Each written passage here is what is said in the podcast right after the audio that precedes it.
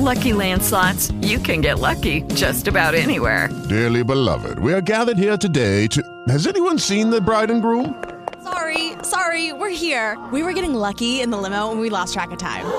No, Lucky Land Casino, with cash prizes that add up quicker than a guest registry. In that case, I pronounce you lucky. Play for free at LuckyLandSlots.com. Daily bonuses are waiting. No purchase necessary. Void where prohibited by law. 18 plus. Terms and conditions apply. See website for details.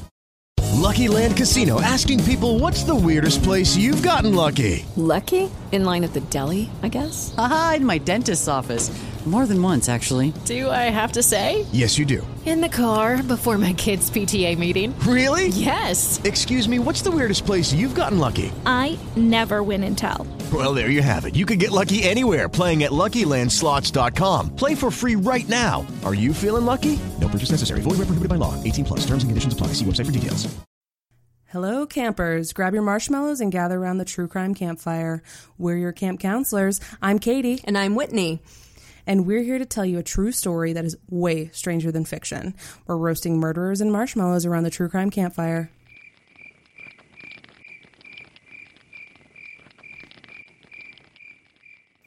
The human brain is an exquisitely complex organ, and it's capable of some pretty bizarre stuff. Take Couvade syndrome, otherwise known as sympathetic pregnancy, where a non pregnant partner is so in tune with their pregnant partner that they start showing signs of pregnancy themselves morning sickness, weight gain, mood swings. I can relate to this. Whenever my husband has a kidney stone, I always feel pain in exactly the same place. Then there's the whole wide world of wild stuff that can happen to people when they come out of comas. People can wake up with totally different accents than they had before. People have been known to wake up speaking foreign languages that they never actually learned. My point is, our minds are amazing, and they're not always on our team. There's a lot we still don't understand about them, and sometimes they can sabotage us pretty spectacularly. Are you wondering why I'm telling you this? Well, you're about to hear one of the oddest true crime stories you'll ever hear, and it raises some fascinating questions about the capabilities of the human mind. This is Deadly Encounter The Killing of Betty Gore.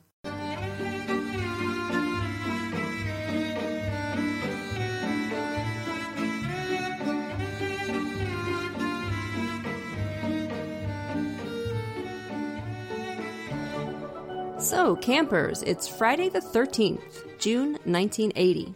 We're in Wylie, Texas, a tiny little town near Plano.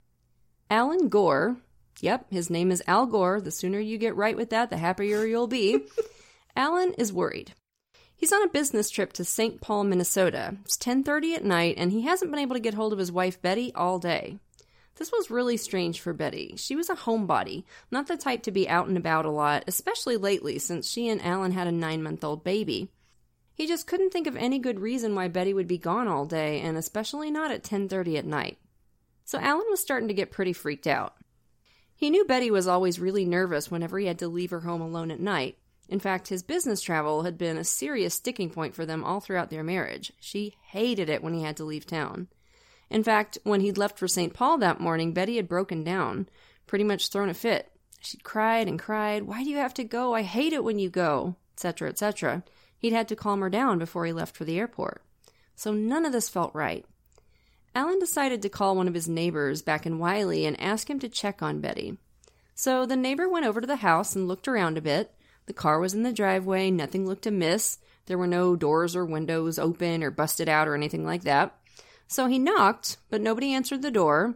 But, you know, it didn't seem off to the neighbor. So he went back to the phone and said, you know, Alan, nothing seems off. She just didn't answer the door. But Alan was not going to be reassured. He said, Look, something is wrong. I know it. Please go back and get inside. You have my permission to break into the house if you have to.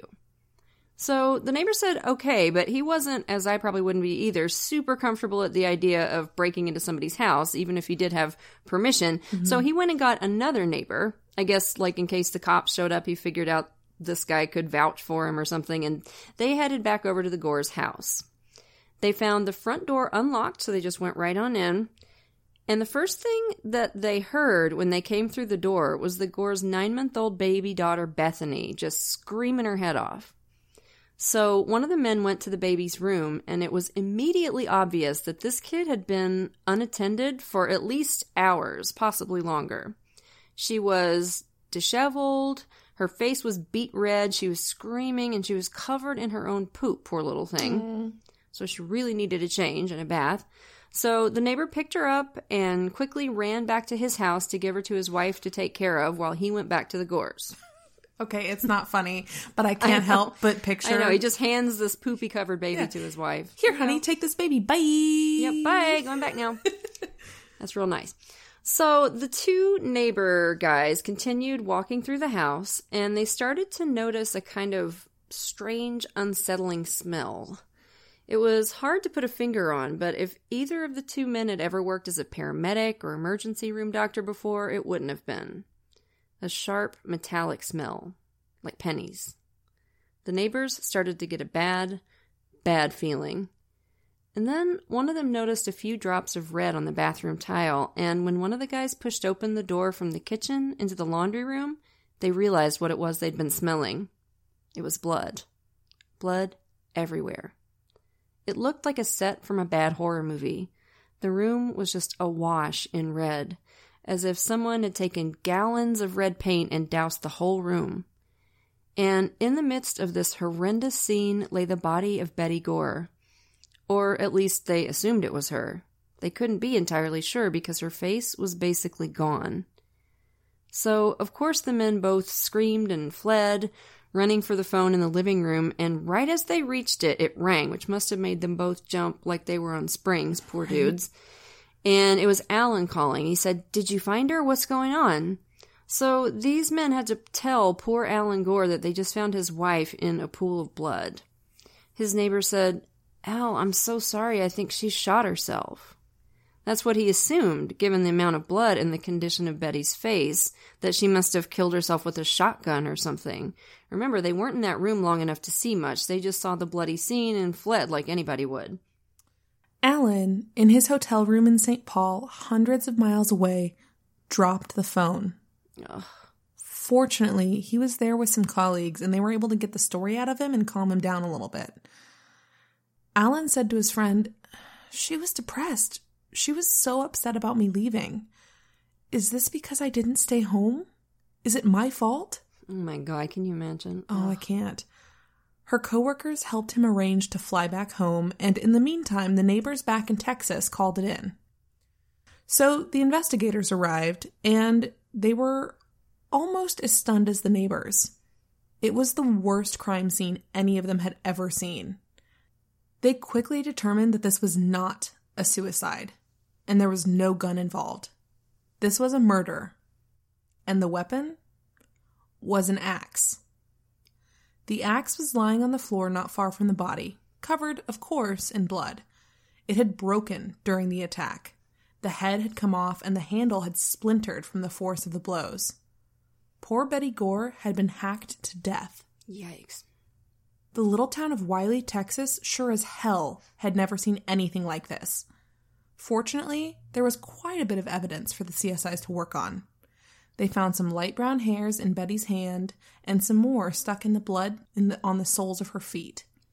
There was a footprint in blood on the floor near the body. Best of all, they found a thumbprint in the blood on the freezer in the kitchen.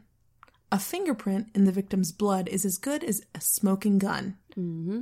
The person who left that is most likely going to be your killer. So if they could find the person who left that thumbprint, they'd be in business. As the evidence techs were working in the kitchen, one of them noticed something that made the hairs on the back of his neck stand up. On the kitchen counter, a newspaper was open to a full page ad for the movie The Shining. Yeah, a movie in which, as I'm sure y'all know, a woman and her two little girls were hacked to death with an axe. And another woman was chased around a deserted hotel with one. Creepy. So creepy. Under the circumstances, this did not feel like a coincidence. Had some maniac come in off the street and acted out his own sick version of The Shining? It hadn't escaped the investigators that the murder had happened on Friday the 13th either, or that the victim's last name was Gore. Was their killer a slasher movie buff who didn't know how to separate fantasy from reality? Mm-hmm. They didn't know yet, of course. From what they could tell from their initial investigations, Betty Gore was about as unlikely a murder victim as you could find. She didn't seem to have any enemies. She was a quiet, unassuming 30 year old wife and mother of two girls eight year old Elisa and little baby Bethany. She was an elementary school teacher, for God's sakes. She was active in her church. Looking at her horribly brutalized body, the investigators couldn't imagine why anyone would want to do this to her. This was overkill to the nth degree. One or two blows from that heavy axe would have done the trick, but Betty had suffered over 40. She had horrible hacking wounds to just about every part of her body, and worst of all, one of her eyes had been literally hacked out. Her face was basically gone, unrecognizable. What made Betty Betty had been obliterated. When we see that, we know there's some deep rage at work. Usually it means the crime is personal. Not always. Sometimes a killer will take out their rage on a surrogate, someone who reminds them of the object of their fury, or just whoever happens to be nearby, but usually overkill means close relationship. In the bathroom, the CSIs noticed that the bath mat, the shower, and the soap inside the shower all had blood on them, and it was obvious the killer had taken a shower after the murder. There was some pink water around the shower drain, along with some longish dark blonde slash light brown hair that didn't match anybody who lived in the house. What kind of a killer takes a shower in their victim's house right after a frenzied attack like the one on Betty Gore? Seemed pretty cold blooded. More interesting findings. It didn't appear that Betty had been sexually assaulted, so that didn't seem to be a motive. There was no sign of forced entry. There was cash sitting untouched on a table, so robbery didn't seem to be the motive either baby Bethany hadn't been harmed. The last time anybody had seen or spoken to Betty was that morning, so this had happened sometime between Alan leaving for his business trip and when the neighbors found the body. Alan said the first time he tried and failed to get her on the phone was around lunchtime. As the investigators got to work, Alan Gore made his way back to Texas from St. Paul. He had to call Betty's parents, which was a horrible task, of course. Oh my God. And he called his and Betty's friends Candy and Pat Montgomery. They had his eight year old daughter, Elisa.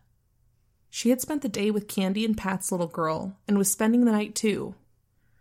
Of course, Candy and Pat were horrified, and they told Alan they'd keep Elisa as long as he needed them to while he traveled back home and met with investigators. And this is so sad. He asked them, Please don't tell Elisa yet. Oh my God. He wanted to be the one to tell his little girl that her mother was gone. God, that's so sad.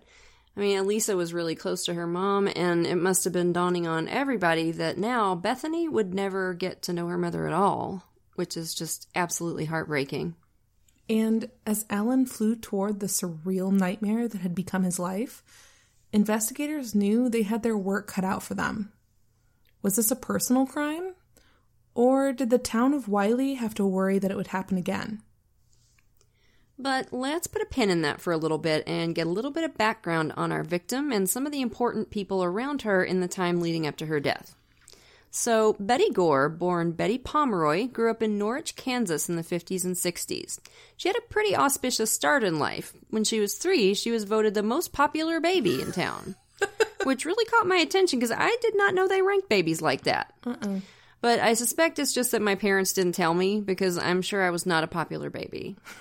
I mean, I wasn't popular at high school, except with my fellow drama club nerds and other weirdos. So mom and dad just probably didn't want me to know how badly I tanked it in the popular baby competition, so that I think they kept that from me. But Betty won hers. She was her town's Gerber baby. And that streak pretty much continued all throughout her childhood.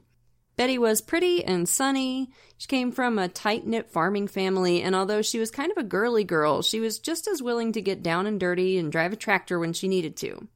She was one of the most popular girls in school, and she got involved in a ton of activities. She played clarinet, she played women's basketball. She wasn't a star in any of them. She wasn't a high achiever academically, but she was enthusiastic and congenial and energetic, and everybody liked her. And she was particularly popular with the guys. Betty was a good girl. She didn't have a rebellious streak like a lot of teenagers do. She liked boys, she liked school, she liked her friends. She was happy in her small town world, and she wasn't very interested in the wider world outside.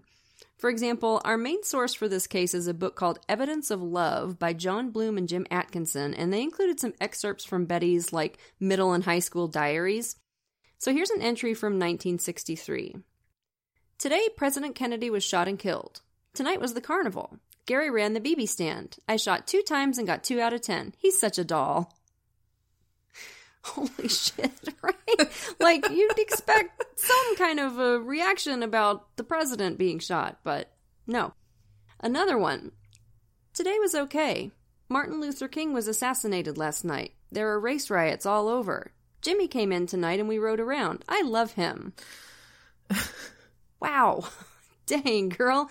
So, and I don't share those to bag on Betty. I mean, she was just a kid when she wrote those entries and she grew up very sheltered and in a very small town, no internet, no real opportunities to interact with people who weren't like her. But I think this illustrates the mindset that she grew up with and took with her into adulthood. And the reason I share that is I actually think it's relevant to the way things play out in this story. Oh, definitely. Relevant. Don't you think so? Yeah, relevant to how and why this killing happened. So bear with us. And when we get further into the story, I think you may see what I mean.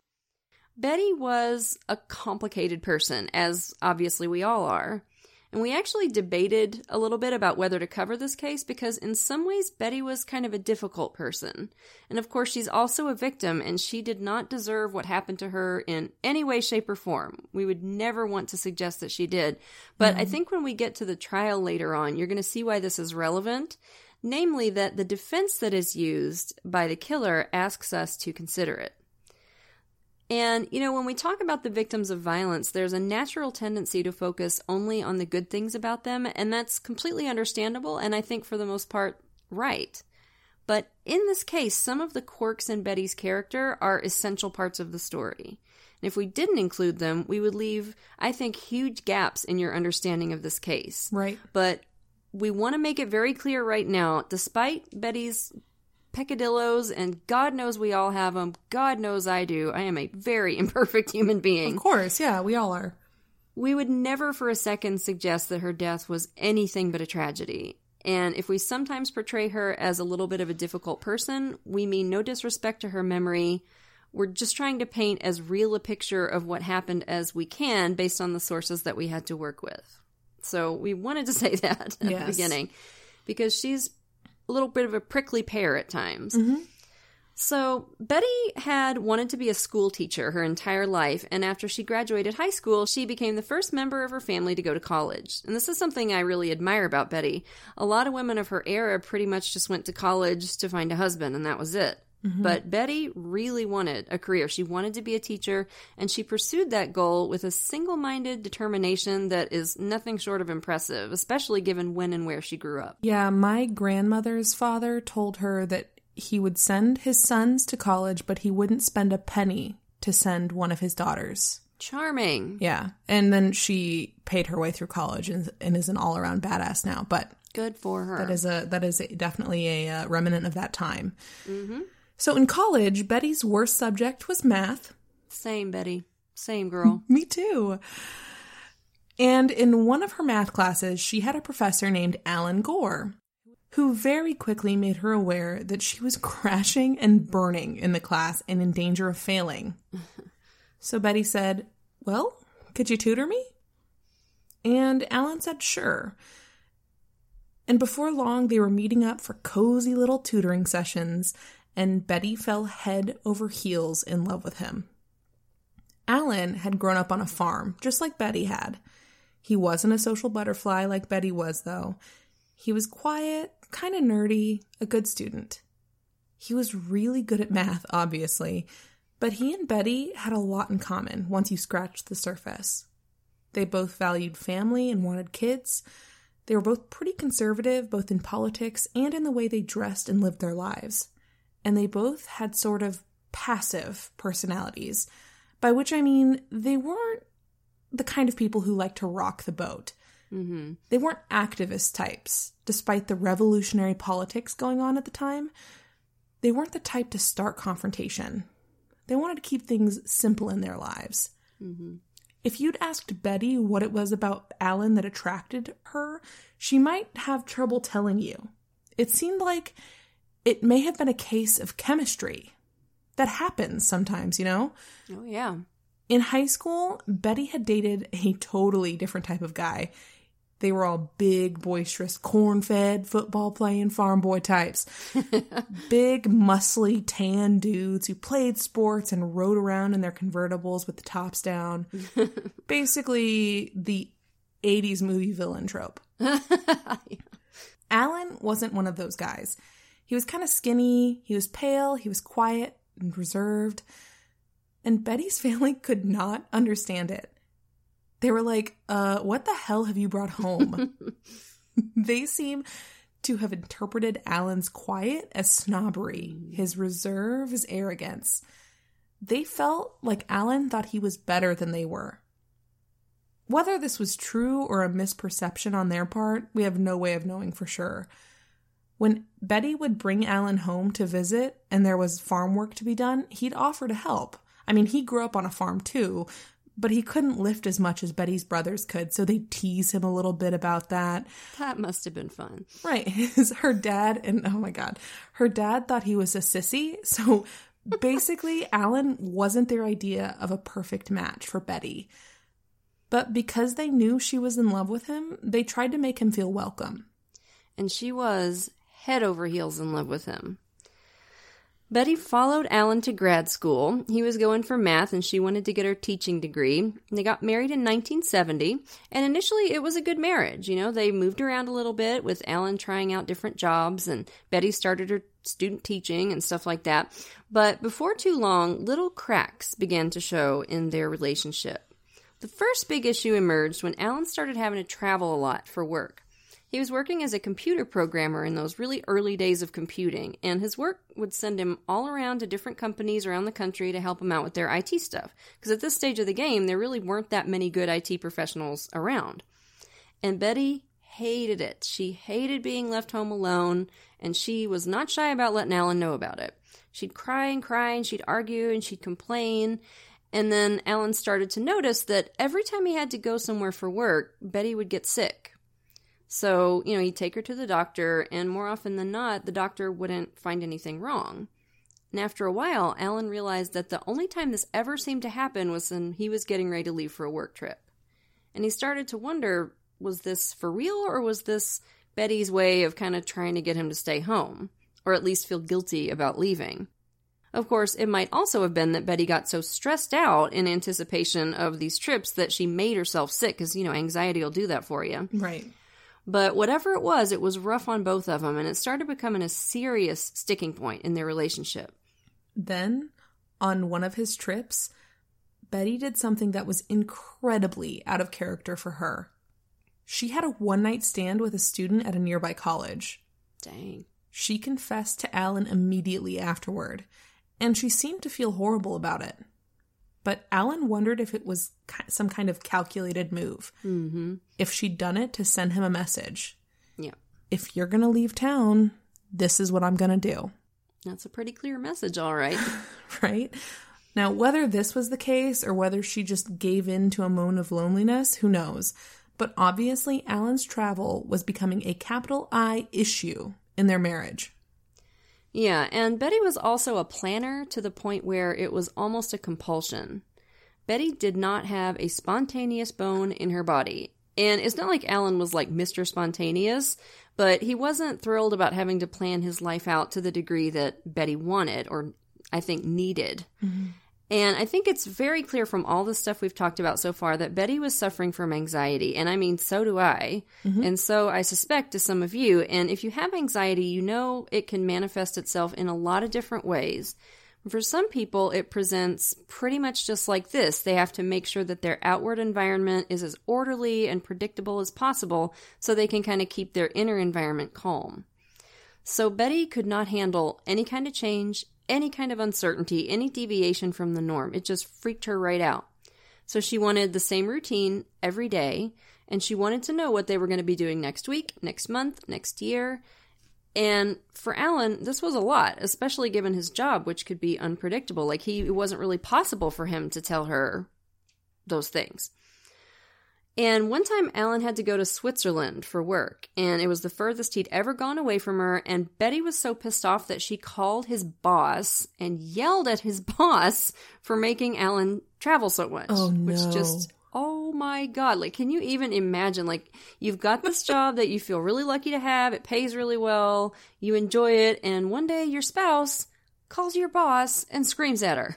Oh my God, no. Oh, hell no. This was not good. But, you know, at the end of the day, Alan loved Betty. And when she did that, it was so completely outrageous that it made him realize, like, damn, this is a really big deal for her. Mm-hmm. So maybe I need to make a change. And to his credit, he did. He started looking for another job that wouldn't require so much travel, and it didn't take him long to find one because he was good at what he did. So they had their first daughter, Elisa, in the midst of all this, and for a while, being a new mom seemed to calm Betty down. She had a really bad pregnancy, though. She had awful morning sickness, but not just in the morning, like all day long. Ugh, yeesh. But after Elisa was born, she seemed to do better for a while. She really seemed to thrive on being a mom.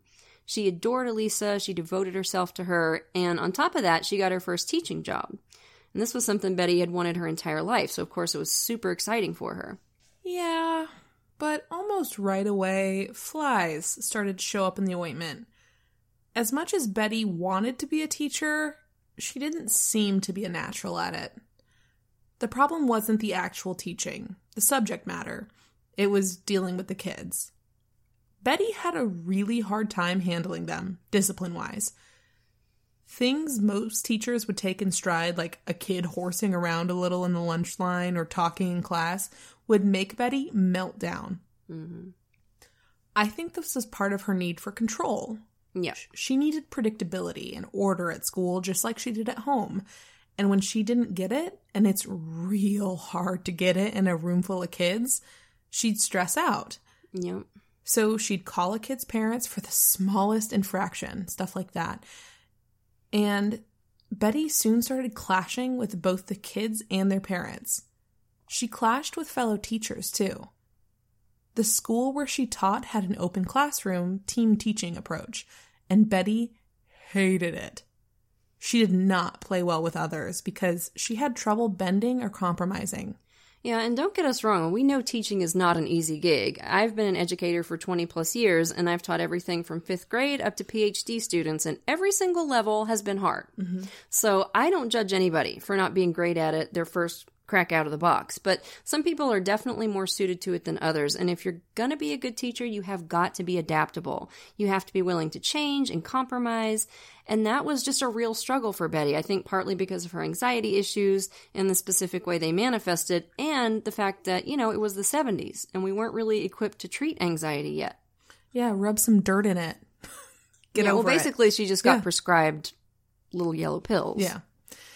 So her first teaching job was turning out to be kind of a disaster.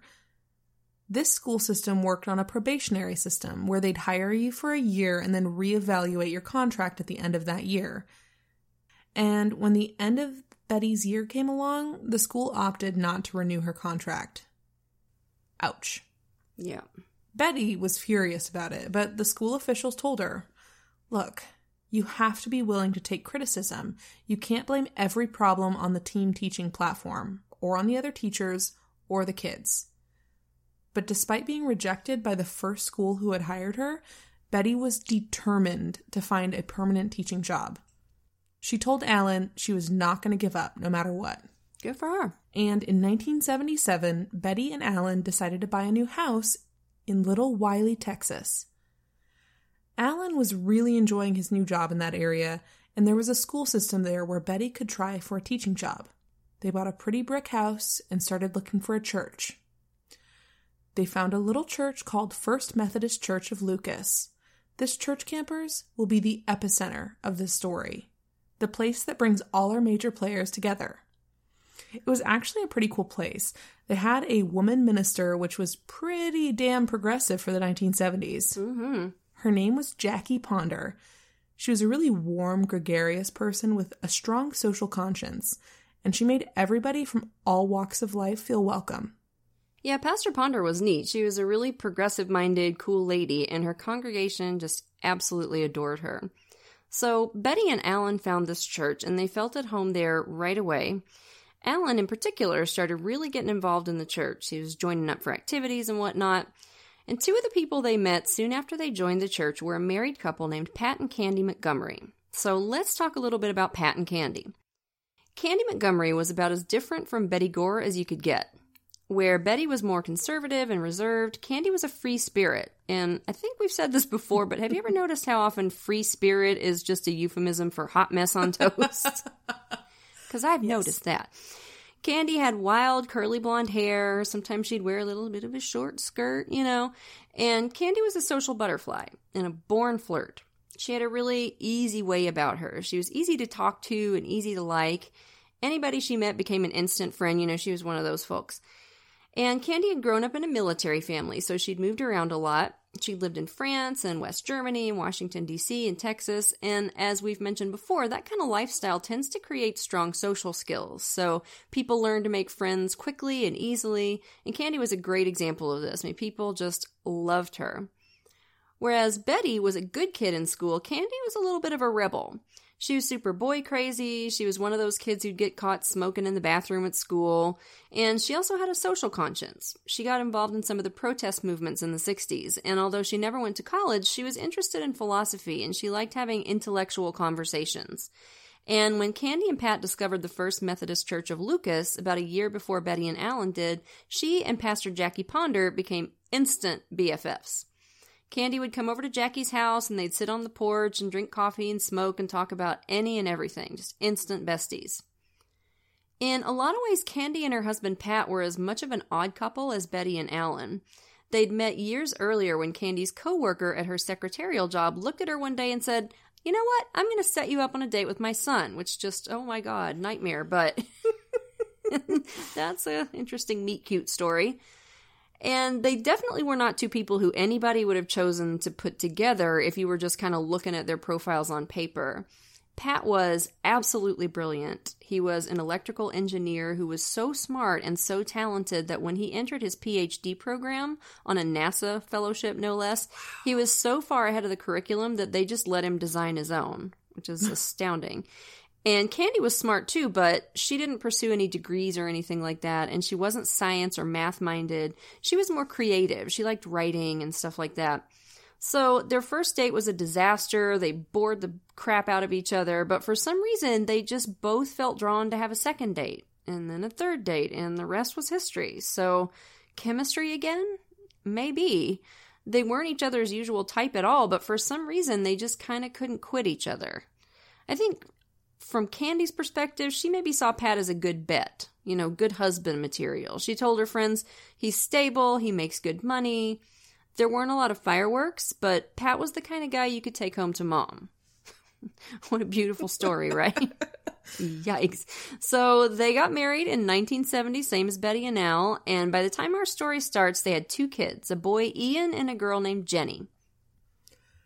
So, around the time they discovered the First Methodist Church of Lucas, Candy and Pat had just moved into their dream house out in the country. They'd always wanted a place where they could have a ton of pets and play outside and kind of have their own little place of paradise. That sounds awesome. Right? Pat was making incredible money by now working for, for Texas Instruments. They didn't have to worry financially. They'd been married for about seven years by now, and they were starting to get a little bored of each other. Candy was telling her friends, There's nothing wrong with him. He's a good man. I'm just bored stiff. I've got to find something to do. So she threw herself into the life of the church, and soon she became the center of everything. Besties with Pastor Ponder and involved in just about every church program and activity. As Whitney said, Alan Gore didn't take long to jump into the church life either. He started organizing the volleyball and softball team, stuff like that. But Betty hung back a little bit. There was kind of a cliquish atmosphere with the women at the church. They were all in the choir and they had this little best friend group. They all spent a ton of time together. They had little coffee clatches and whatnot. They were really close. And Betty did join the choir, but she just never really fit in. By all accounts, it wasn't that she was unfriendly, she was just a little standoffish, a little hard to get to know.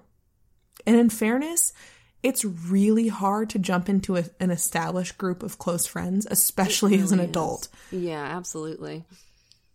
But there were little awkward moments with Betty. For example, when Betty got pregnant with Bethany, a woman who had just joined the church knitted a gorgeous baby blanket for Betty. She went up and presented it to her in a beautiful box. And listen, that shit is time consuming. It is not nothing to knit somebody anything, especially a full size baby blanket. That takes time and effort and like love, man. Yep. And Betty's reaction was to take the box, open it, look at the baby blanket, and say, Oh, and walk away. My stars. Dang. wow. Maybe this was one more way Betty's anxiety manifested in social mm-hmm. awkwardness. Who sure. knows? But it could come across as rude. And there were a few little incidents like that, according to people in the church. Not only that, but the choir lady's kids would come home from school and tell their parents how tough Betty was on them in class. They'd tell them about all the things Betty's daughter Alisa wasn't allowed to do. So people started to get a picture of Betty as a little bit harsh, a little bit cold. And at school, the kids in her class were getting restless to the point where one night a group of them egged Betty and Alan's house. Oh, God. Which is horrible, obviously. Little shits. Hell no. And like women everywhere, the women in the choir like to, as they called it, talk naughty. yeah, so cute. When they got together on Pastor Ponder's porch, they'd sometimes talk about their sex lives. Which, you know, there's nothing terribly weird about that if you ask me, but it made Betty really uncomfortable and she showed it. Like she'd give kind of a judgy look and the other women could tell she was just hating it and people kind of started to feel like they had to walk on eggshells around her, you know, so that they wouldn't offend her, which is, you know, not super fun, obviously. And I mean, okay, there's nothing wrong with any of that. It's okay to not want to talk about sex with your girlfriends. Mm-hmm. It's okay to be kind of strict with your kid about some things. Mm-hmm. We're not saying that the choir ladies were right and Betty was wrong, not at all. Oh, definitely not. It was just obvious early on that this just wasn't Betty's crowd. She wasn't a laid back person. On the other hand, everybody loved Alan. He thrived at the church. He'd laugh and joke around, it's odd, given how popular Betty was in high school. Yeah. Something had obviously changed for her between then and now. Yeah, that is really strange because she was like one of the most popular kids in school. And, mm-hmm. and, so maybe that's the anxiety taking hold. And I mean, it can, it can really change you when you're, uh, you know, untreated, yeah. especially, which, you know, I mean, she was being prescribed stuff, but we didn't have great treatments for anxiety well, in the 70s. So. I mean, look at you now. I mean, you went from the least popular baby in your town to running a moderately successful podcast. We have a small cult following. I'm on top of the world. I'm super excited about our small cult following. Yeah, we love no you. Idea. It's like the best thing in the world. So, okay, back to Candy and Pat. What was going on in their marriage was basically the perfect recipe for an affair. Pat was working a lot and he was becoming very disconnected, just not paying a lot of attention to Candy. Candy, she was the type that wanted to go do stuff. Like she wanted to go to a writing workshop and take a painting class. And, you know, she was creative and artistic, and Pat was just very science minded. So when she would try to talk to him about that stuff, he could be pretty dismissive. Like he didn't want to talk books with her, you know? And she did the same thing to him. I mean, it's not like it was all one way. She didn't show interest in the stuff he was into either. And it's not like couples have to be into all the same stuff. I mean, obviously, my husband and I both have separate interests, but you have to be interested in them. And you have to want to talk to them about what they're passionate about, or it's going to spell death for the relationship. It just is. And I think everyone knows that, like, soul killing feeling when you're talking to someone about something and you're excited about it and they don't care. Yeah, that sucks. Like, at least pretend to listen when I'm talking about sports anime, you know?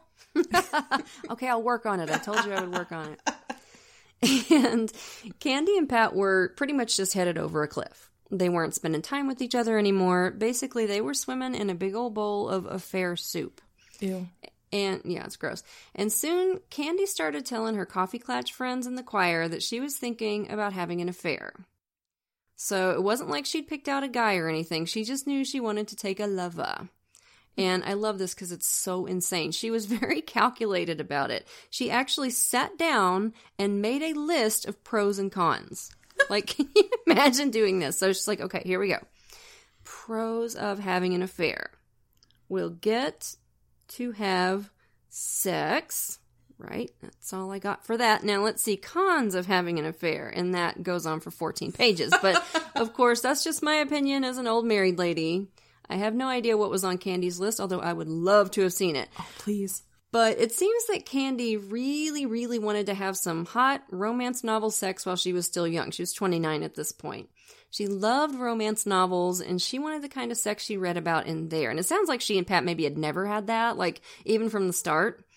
So basically, Candy had OD'd on Danielle Steel or something, and she was feeling Fifty Shades of Frisky. and of course, her friends tried to talk her out of it. The pastor tried to talk her out of it, but Miss Candy was determined. So she decided to join the volleyball team, which, if you're on the prowl, I mean, that's a great plan because I have no doubt that the volleyball team of the First Methodist Church of Lucas was nothing less than a hotbed of raw sexuality. I mean, it's that's a given, right? Plenty of young, virile, hairy chested men. Men still had chest hair in the 70s, y'all. I miss the chest hair. I think it's a bummer that the dudes are waxing their chest. But anyway, that's just me. I like a little fuzz on a man. I think she had a vision of like a Top Gun style montage where a oh, bunch of hot guys would just carry her around on their shoulders or something. I'm just, I'm just. For sure, for sure. With like, you know, music blaring background. yeah. And meanwhile, Alan and Betty were also having issues. So, for one thing, at some point, Betty got the idea to start taking in foster kids, which struck everybody as an odd choice given that Betty was having so much trouble dealing with the kids at school and stuff. Nobody could figure it out, but Betty just really wanted to do it. But the kid that they got was way too wild for Betty. Like, it was a disaster from minute one and they ended up sending the poor kid back. and this really upset Alan because he felt like she'd been too demanding of the kid. I mean, you know, again, Betty cannot handle disruptions in routine. So that caused some friction between her and Alan as well. Hello, it is Ryan, and we could all use an extra bright spot in our day, couldn't we? Just to make up for things like sitting in traffic, doing the dishes, counting your steps, you know, all the mundane stuff. That is why I'm such a big fan of Chumba Casino. Chumba Casino has all your favorite social casino style games that you can play for free anytime, anywhere with daily bonuses. That should brighten your day a little. Actually, a lot. So sign up now at chumbacasino.com. That's chumbacasino.com. No purchase necessary. VGW Group. Void were prohibited by law. See terms and conditions. 18 plus. And soon, Betty and Alan's sex life started going downhill too. That is, until Betty decided that she wanted to have another kid. Mm-hmm. She started aggressively pursuing Alan, who was kind of frustrated. He was like, I've been trying to have sex with you forever, but now you want a kid? I'm supposed to drop everything every time you're ovulating? You're making me feel cheap. Yeah, he said he felt used and resentful. Mm-hmm. He wasn't sure if he wanted another kid. What do we call it, kids? A fair soup. Fair soup. Yep. Just like Candy and Pat. And then, campers, Candy joined the volleyball team. Lord have mercy. And one afternoon, a ball came flying over the net to a spot between Alan and Candy, who both dove for it at the same time and crashed into each other. Can we say romantic comedy moment? It so is. It wasn't a high speed collision or anything. This was a church rec league, not an Olympic match. But it certainly left an impression on Candy. Well, it would be bad if it had been a high speed collision because a concussion really kind of cools your ardor at the end of the day, right? Mm-hmm. what Candy realized is that Alan smelled good. She told her friends about it later, went on and on about how sexy he smelled. Good God. Now, we campers, on your behalf, spent quite a bit of time postulating about this smell, Mm. and we can't come to a consensus. I'm telling you, it was man sweat and sexual repression and Brut. I've decided that's a potent combo right there. I'm telling you. Yeah, I was I'm just thinking like just sweat and maybe a hint of Irish Spring. All right, I, okay, I'll buy it on the Irish Spring. That's a good smell. Well, whatever it was, that moment on the volleyball court was enough to make Candy zero in on Alan as the partner she wanted for her little romance novel sexcapade. it must have been pheromones or something because this dude was okay. I mean, he was not Dwayne Johnson, to say the least. Dwayne Johnson. Yeah. Are you talking about The Rock, the wrestler? Yeah. Uh huh. Okay, I'm just okay. So I'm getting an idea of your type. I would have picked somebody. I thought I would have thought you'd have, want like a beardy guy, like one of those mountain man looking That types. too. Yeah. I would have picked like Tom Hiddleston or somebody for myself. Like I like those pale, consumptive British types, like Lord Byron looks, but Simon Pegg energy. That's like meow. I can see that. Yeah. Yeah.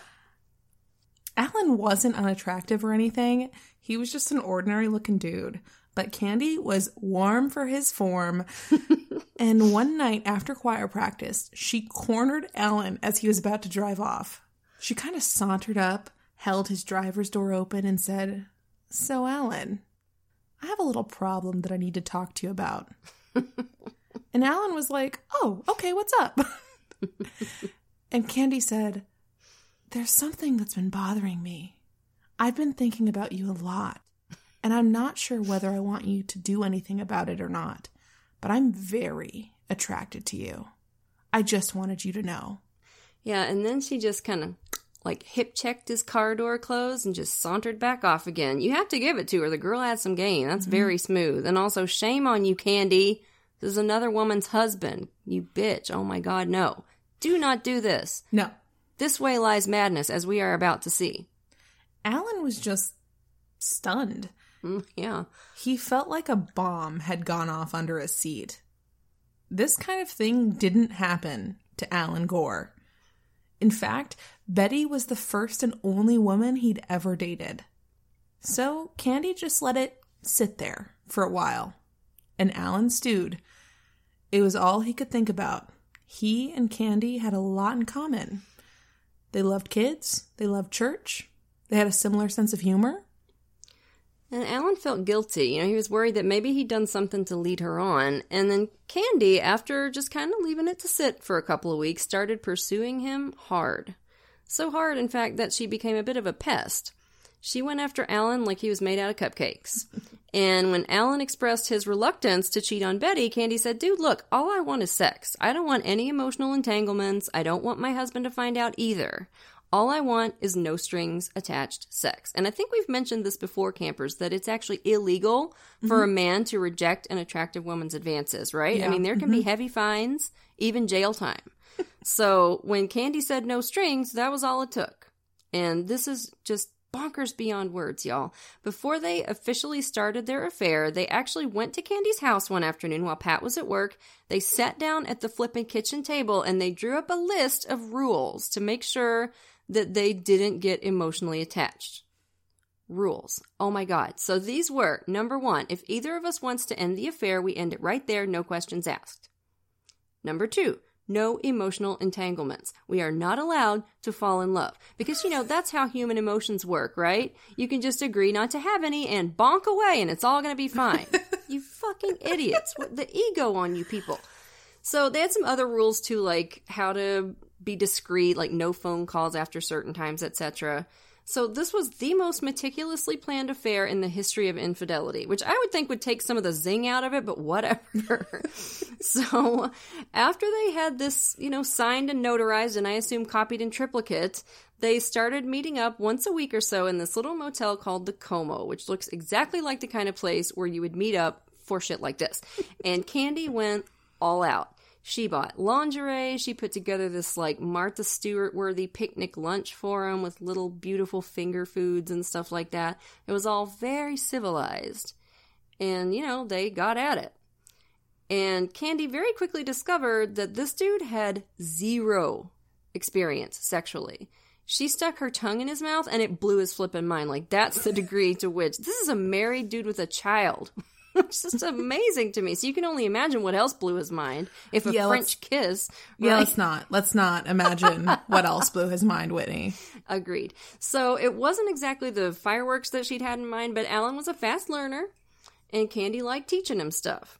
So their affair kicked into high gear, and after a while, and I know this is going to stun all of you, despite the rules, Candy started to worry that she was getting a little too attached. She and Alan were starting to bond. They were starting to talk about their bad marriages, which is always the death knell. Never, oh God. As soon as you start bitching to somebody that you're attracted to about your partner, Yeah. it's over, man. You're definitely going to start catching feelings. So they were starting to bond. They were starting to become friends. And that was a little bit worrying to Candy. And she told him, Look, I'm afraid I'm falling for you. I think we ought to break this off before we get too attached.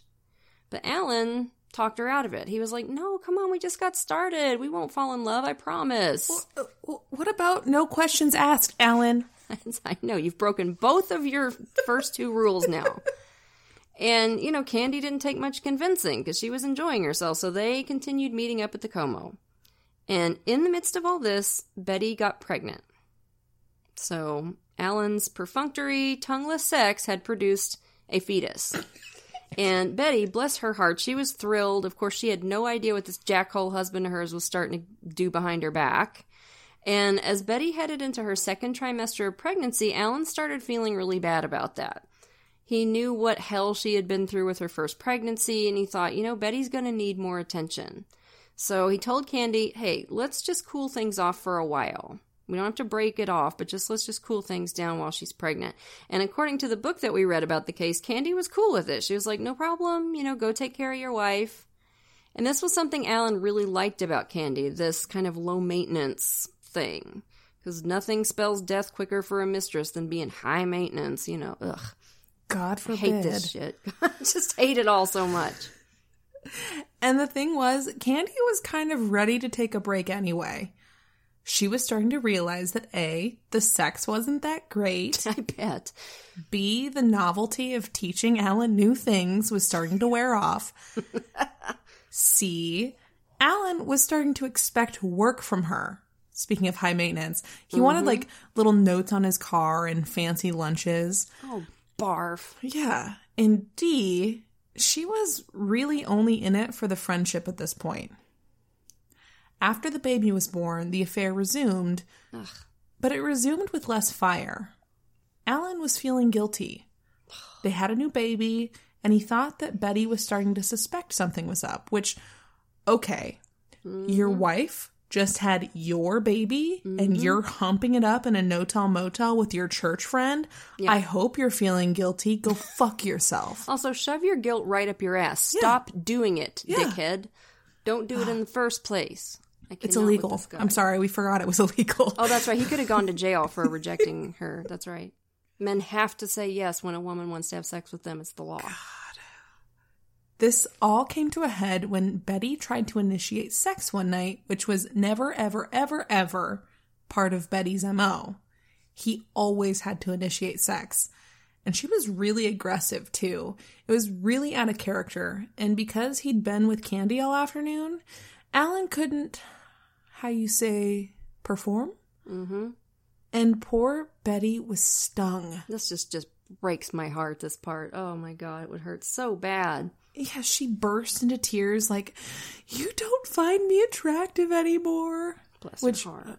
she was already hormonal. She was feeling bad about her body because she just 3D printed a fucking human and then used only muscles to push it out of her. Mm-hmm. So, of course, she was feeling a little insecure. Of course. Alan spent the whole night trying to reassure her, but she was really upset. And the next day, Alan called Candy and put a stop to the affair. He said, I can't hurt Betty. Yeah, you already did, dickhead. Right? And Candy, again breaking one of the rules, put up a little bit of a fight. She pointed out, Hey, I wanted to break it off before and you wouldn't let me. But eventually she let it go. But as we all know, the first breakup never takes. And they were back at the Como before you could say awful idea. the suburban dangerous liaison was back on again. So enter Marriage Encounter. Now, you probably already know that the 70s and 80s were a sort of self help renaissance, the golden age of self help. I don't know if you've ever seen the show The Americans, where one of the spies goes to EST meetings, but that was another big trend back then. There was a lot of stuff like that. And Marriage Encounter was a really popular one. It was a Christian based retreat. They would host these grueling weekend long seminars. Couples would do group sessions where you had to get up in front of the whole room and reveal your deepest, darkest secrets about your marriage, which sounds like a flippin' nightmare, but whatever. And sometimes they'd go to their own individual rooms and write letters to each other. So you'd have to confess things and talk and do worksheets and exercises. And for some couples, it was life changing. A lot of couples swore by it. President Jimmy Carter's son was one of them. He and his wife apparently were big advocates of it. I don't know. It sets off my cult radar a little bit, but whatever. Yeah, it was very culty. It turned people into marriage encounter zealots. yeah. They'd come home and bug the living shit out of all their married friends to go. Mm-hmm. It must have been super annoying. Yeah, and after their disastrous sexual encounter, Betty suggested that she and Alan should go. And as soon as Candy heard about that, she knew the affair was over. She said, You're going to go to this thing, and when you come back, you're going to break it off with me. So Alan and Betty went to this really intense retreat. They did all the exercises and renewed their commitment to each other in front of all the other couples. And it was a huge deal for both of them. Oh, by the way, though, this is just a tiny, insignificant detail, no big deal. Mm-hmm. But during this whole soul searching, everything out on the table weekend, did Alan ever confess to Betty that he cheated on her? of course not. Fucking coward. No, of course not. But just as Candy predicted, when he and Betty got back home, Alan ended his affair. Candy was a little hurt, but she said she understood. Candy moved on with her life she confessed everything to her husband, Pat, and they started going to counseling and doing the hard work they needed to do to fix their marriage and move on to a more honest, loving relationship. Well, that's good. I'm just kidding. She found a new lover. she started going to this sort of sexy piano bar with her friend, and mm-hmm. there she met Richard. Richard was exactly the kind of guy she was looking for in the first place hot, rough around the edges. Ooh, rough trade. I know the type. Makes women cry for sport. Yep. Plus, good sex. Hot, steamy, right out of the pages of the romance novels, but sadly for Miss Candy, their affair was short lived.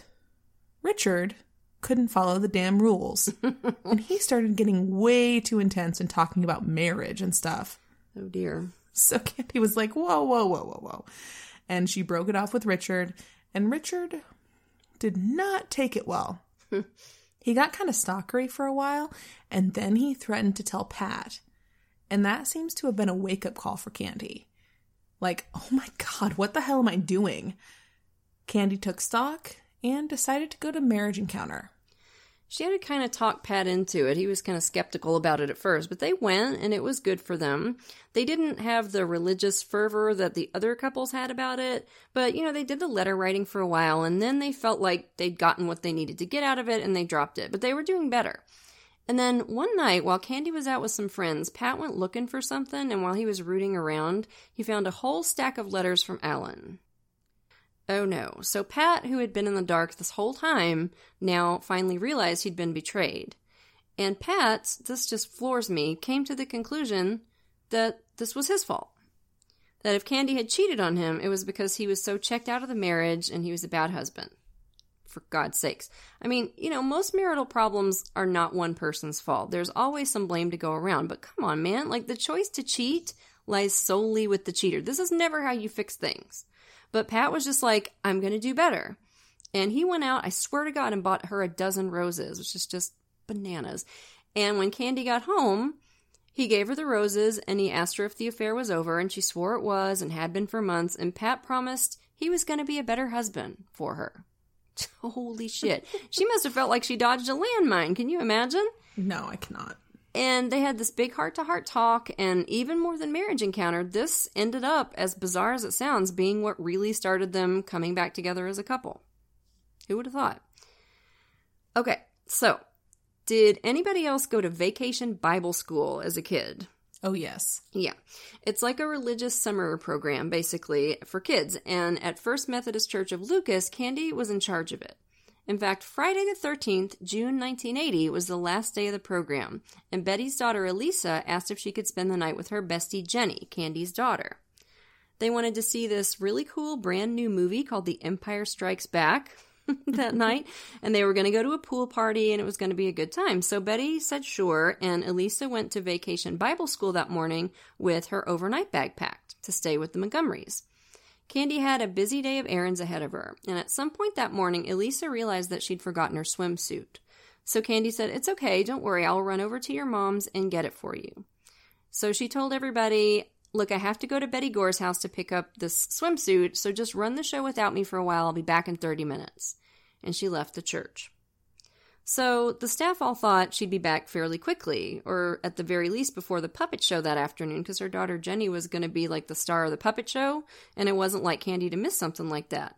But Candy didn't come back. She wasn't there for the puppet show. Finally, about two hours after she left, she came back. And a couple people noticed that she was wearing a pair of canvas shoes instead of the flip flops she'd had on before. They wrapped up the last day of VBS and went on to the movie and the pool party. That night, Alan called and asked if Candy had seen Betty that evening. Candy told him no. She hadn't seen her since that morning when she went to go get Alisa's swimsuit. Later that night, she got the frantic call that Betty had been found dead. It looked like she may have killed herself. So, back to the police investigation. As Whitney said earlier, they had a thumbprint and a shoe print in blood. And they noticed that the shoe print was small, so they figured that either they were looking for a short man or a woman. They set about getting all the evidence cataloged and analyzed. And on the day of Betty's memorial service, her family was all milling around the Gore house. The atmosphere was tense, partly because the killing itself, and partly because Betty's brothers were really disturbed by Alan Gore's demeanor. Her brother Ron said, He wasn't grieving a lot. He was just kind of going on about his routine. Mm-hmm. As they were all sitting around that afternoon, the phone rang. Betty's brother Richard picked it up to hear a creepy voice on the other end saying, I killed Betty Gore. Ugh. It must have made his blood run cold, and for some reason, he just reflexively hung up the phone. Which is just astounding. Like somebody just confessed to murdering your sister and you just hang up on them? Dude. Yeah, and the investigators were like, dude, why? I think it was just, he was just panicked. He just went Yeah. and hung it up. Yeah, it's, it's scary. I can't imagine dealing with that. But they were hoping the guy would call again. So they set up a trap and trace on the line, and lo and behold, the next day the creepy voice calls back. And this time, thank God, Betty's brother Ron answered and kept the guy on the phone. He described in great detail what he had supposedly done to Betty, but the details were all wrong. But they did trace the call and they went to check it out. Turns out the call came from a guy with mental health issues. Just a troubled person with an airtight alibi. But it added to the creepiness of the whole thing. So, next they started interviewing everyone at the church and the Gore's social circle. One of the people they interviewed was, of course, Candy. She was going to see Betty and may have been the last person to see her alive. So they brought her in for an interview. She was very friendly and cordial as she always was. She refused a lawyer. And she gave them an account of her day. She said, you know, Alisa needed her swimsuit, and Betty and I got to chatting, and we just kind of lost track of time. She said she left to go get Father's Day cards at Target, and she was just about to get the cards when she realized that her watch had stopped. And she thought, oh my God, I must be running late. So she had to run back to vacation Bible school, and she told the investigators, I was late because my watch stopped. Don't answer questions you haven't been asked, Candy. it's not a good idea. So the police asked what she did for the rest of the day. They hadn't been able to nail down the time of death yet, so they needed to know about everybody's whole day. And also, they were already thinking that the killer may have been a woman because of that little bitty footprint and blood. So they asked, you know, what did you do after the movie and putting the kids to bed? And Candy got kind of cagey and didn't seem like she wanted to tell them. And when they pressed her, she got quiet and finally said, I think you must know what I was doing. And the cops were like, uh, no, that's why we asked. And Candy said, Isn't it obvious I was screwing? Oh no. Okay. So that struck him as a little odd, to say the least. was she trying to shock them for some reason? I mean, it was true, but still, it's just like not something. You, I mean, you could have just said my husband and I were in bed. Yeah. You didn't need to say I was screwing.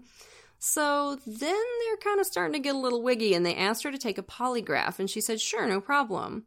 But before they could actually schedule it, she went to see a defense attorney. And she told the guy, Look, I didn't do anything, but I want to make sure I'm protected, and the police want me to take this polygraph exam. So the attorney, a guy named Robert Udashen, was like, Okay, whoa, whoa, whoa, let's hold up. And as most attorneys would, he told her, Don't take a polygraph. And then he called the investigators to let them know that Ms. Candy Montgomery was represented by counsel, and she wouldn't be taking any exam which is right around the time, of course, that the police started getting real interested. Because when you refuse to take a poly, especially if you've already agreed to take a poly, that's when they're going to crawl right up your ass. So, investigators started looking a little bit deeper. They brought Alan in for another interview and started pushing on him a little bit. They asked if he'd be willing to take a polygraph. And Alan said he would, but just before the test got underway, he suddenly kind of stopped and said, There's something I need to tell you. And that something, of course, was his affair with Candy Montgomery. He told them, though, that it had been over for months, with no hard feelings on either side, and he said he couldn't imagine Candy doing this to Betty or to anybody else. Well, that was all well and good, but the investigators went right ahead and got a subpoena for Candy's fingerprints. And when they compared them to that bloody thumbprint on Betty Gore's freezer, what do you think they found? It was a perfect match. Oh my god. Campers, it was habeas grabus time. Mm-hmm. Candy was hauled in and everyone was just stunned. Candy was not the type of person to have a violent bone in her body. Not only that, but by all accounts, Alan's and Candy's and all Candy's friends, she was fine with the affair ending. She wasn't pining after Alan at all. Mm-hmm. I mean, she'd had another affair. Mm-hmm. She'd gone to marriage encounter and everything was going great between her and Pat. So her attorney confronted her. Like, Candy, girl, what happened? You've got to tell me. And Candy was finally like, okay, I, I don't remember it all. I, I'm kind of convinced myself that it was a dream. But I remember that she came after me. Okay. Now we're getting somewhere. So the attorney decided to take her to a hypnotist. And holy shit. Here's the story that came out during Candy's hypnosis session. She went over to the Gores to get Lisa's swimsuit that morning, and Betty invited her in. She was doing laundry and watching Phil Donahue, and they sat down and chatted a bit about the kids, etc., etc. Candy was hoping to see little baby Bethany, and she was kind of disappointed to learn she was asleep in her crib. After a little while, Candy realized what time it was, that she was running super late, so she jumped up and said, Oh, wow, I gotta go get Father's Day cards. And as Candy moved to leave, Betty's face just changed suddenly, just got dark. And she locked eyes with Candy, and out of nowhere, she said, Are you sleeping with my husband? It hit Candy like a wet towel to the face, and it took her a moment to recover, but then she said, No, no, Betty, I'm not sleeping with your husband. And Betty said, But you were, though, weren't you? At this point, Candy realized Betty was not going to accept the lie, so she said, Yeah, Betty, I was, but it's been over for months now, believe me, and I promise you it's never going to happen again. Well, at this, Betty flipped out. She started saying just over and over again, You can't have him, you can't have him, just over and over again. And trying to calm her down, Candy said, It's okay, Betty, I didn't even really want him. That was the wrong thing to say. Under hypnosis, Candy said that at that moment something snapped in Betty Gore. There was an axe laying on the dryer in the laundry room from a project that they'd been working on in the backyard, and Betty picked it up. Okay, nothing good can come from having an axe in your house. Like, That's true. I know of a few murders, but specifically the Villisca axe murders were mm-hmm. perpetrated with the victim's own axe. Yep. My solution to this is never chop anything down. That's good advice. So Betty started walking towards Candy holding that axe. You can't have him. You can't have him. And Candy was kind of backing up, trying to put some distance between them. And then, whether intentionally or not, Candy got hit in the forehead by the axe. It wasn't a cut, it was just kind of a glancing blow, but it scared her and she started screaming. And then, apparently freaked out by Candy's screams, Betty said, Shh. And campers, according to Candy, something about that shh reached deep down into Candy's soul and pushed the button marked dissociative rage. She and Betty had been struggling over the axe, and Candy wrestled it away, and. Supposedly, what she discovered during this hypnosis was this. In that moment of fear and pain, when Betty swiped at her forehead with the axe and then shushed her for her screaming, Candy was catapulted back to a moment in her childhood. When Candy was about six, she had a little friend over to play, and he challenged her to race him to this big water pump in her backyard. What they liked to do was race to the pump, and whoever got there first and filled up the big glass jug with water won. I'm not sure why that was such a prize. I think that's just what kids did before Wi Fi. Yeah, that makes sense.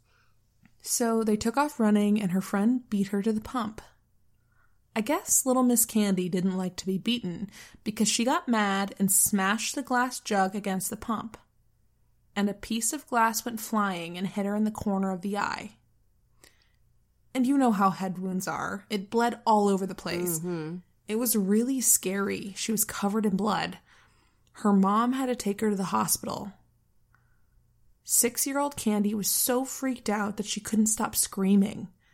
The nurses had to hold her down, and her mom was annoyed. She thought Candy was overreacting. So her mom said, Shh. What will people think? During one of the most traumatic experiences of her young life, you see, Candy's mom shushed her. Mm-hmm. And to six year old Candy, that meant no. You don't get to express your pain and fear. Your fear and panic is humiliating to me.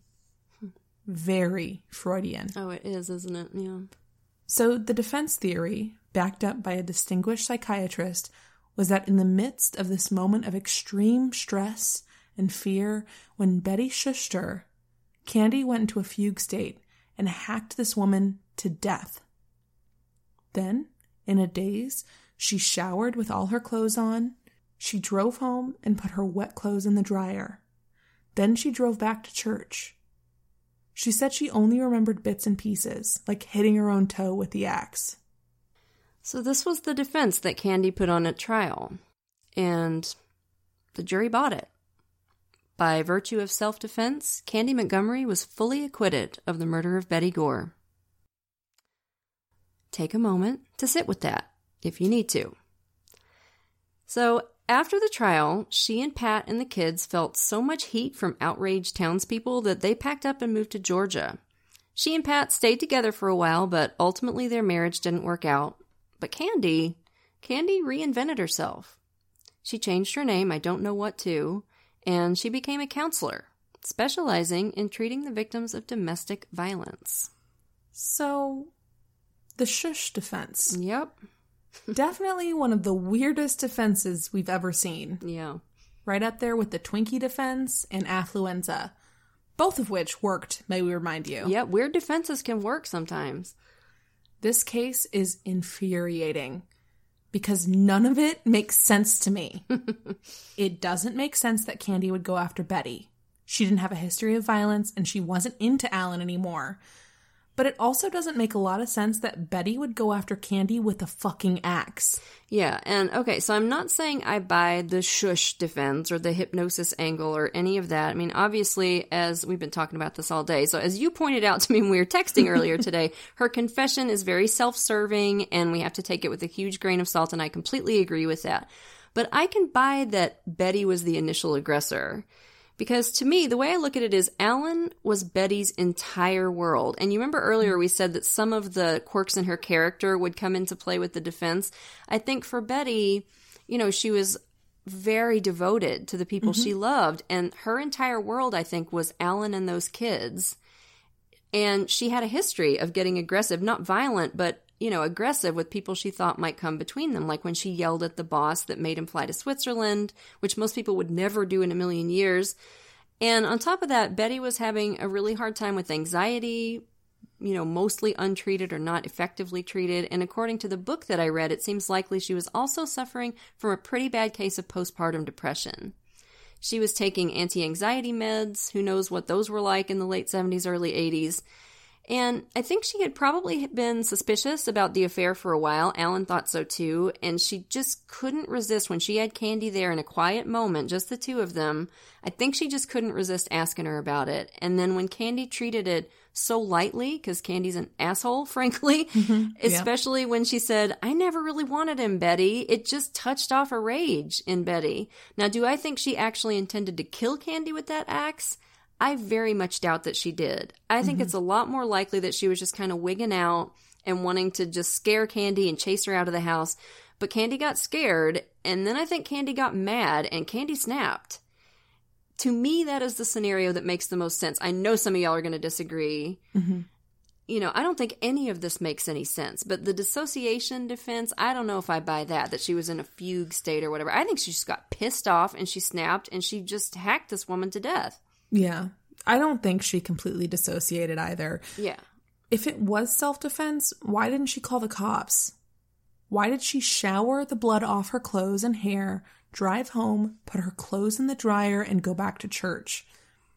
I think when Betty shushed her, whether it was because of her childhood trauma or not, Candy just got fucking furious. Yeah, and I mean, you know, you do not have to hit somebody 41 times to defend yourself. She mutilated this woman's face, and when we see that, we're usually seeing rage. And I think mm-hmm. I said earlier in the episode that sometimes people do take rage out on a surrogate. So it, there might be something to the fact that in that moment, that anger at her mother from when she was six did come welling up. I don't know, but it could just as easily have been because, you know, this crazy woman's coming at me with an axe or whatever Right. she's thinking. So, you know, but then we've got the fact that she didn't call anyone about the baby, though it should be said that she did not know that Alan was traveling that day, so she would have assumed that he would be home for dinner in a few hours. So it's not like she meant to leave the baby alone for like an entire weekend. But I don't know, y'all. This is just a weird case. Do I think she should have been acquitted? No. To be honest with you, I do not think she should have been acquitted. I think she should have done some time. Mm-hmm. Not necessarily life in prison, but I think she should have done some time. I don't think she went there intending to kill anybody, but I think No. she definitely could have gotten out of that house without brutalizing this woman. And, you know, shame on her for doing that. Good God. Hundred That baby agree grew up you. without her mom, you know? Two babies grew up without Two babies, mom. absolutely. So, an interesting little PS to this story. Alan got married to another one of the church ladies three months after Candy's trial. Three heckin' months. Damn. Don't waste any time, Alan. Uh, The police don't think Alan had anything to do with the killing. He passed a polygraph and he was never anything but cooperative with the investigation. Yeah, but it's worth pointing out that Betty's family feels differently. Apparently, her dad went to his grave believing that Alan and Candy conspired to kill Betty. Now, I really don't think that's likely. Because again, by all accounts, they couldn't find one person who thought that Candy was still pining over Alan. And that's where this what this completely comes down to for me is that I just don't see that Candy had a motive other than just rage in the moment. Right. Because she didn't want Alan. She'd moved on. You know, she and Pat were doing a lot better. And as far as Alan getting remarried so fast and everything, he strikes me as a guy who just is really not an emotional person. I think he genuinely loved Betty, but he was just a stoic guy. Mm-hmm. So, in all of this, the people I feel the worst for are, of course, the kids and Betty's family. And Betty's death was a horrendous tragedy. It completely did not need to happen. And I just hope they've managed to find some peace in their lives, although probably not. In fact, Betty's brother, he was on a TV show about this case, and he said that when he found out that Candy had gone on to a career as a counselor, he said, I'm tempted to go and make an appointment with her and say that, you know, I have issues because this woman hacked my sister to death with an axe and walked off scot free. And that Yeah. just was like a punch in the gut, like that. Yeah. It hurts. this case is this case is a rough one. It is. It's it just makes no damn sense. So None of it. None of it makes sense. Yeah. So that was a wild one, right, campers? you know we're going to have another one for you next week. But for now, lock your doors, light your lights, and stay safe until we get together again around the True Crime Campfire. And we want to send a grateful shout out to some of our newest patrons. Thank you so much to Louise, Casey, Jossie, Jocelyn, and Michelle. We appreciate the heck out of you. And if you haven't yet become a patron, you're missing out. Patrons of True Crime Campfire get every episode ad free, at least a day early, sometimes more, plus a free sticker, and for patrons in the $5 and up category, while supplies last, a rad enamel pin. And we're always looking for new cool stuff to do for you, so if you can, come join us. You can follow us on Twitter at TC Campfire, Instagram at True Crime Campfire, and be sure to like our Facebook page. If you want to support the show and get access to extras, please consider becoming a patron at patreon.com slash truecrimecampfire.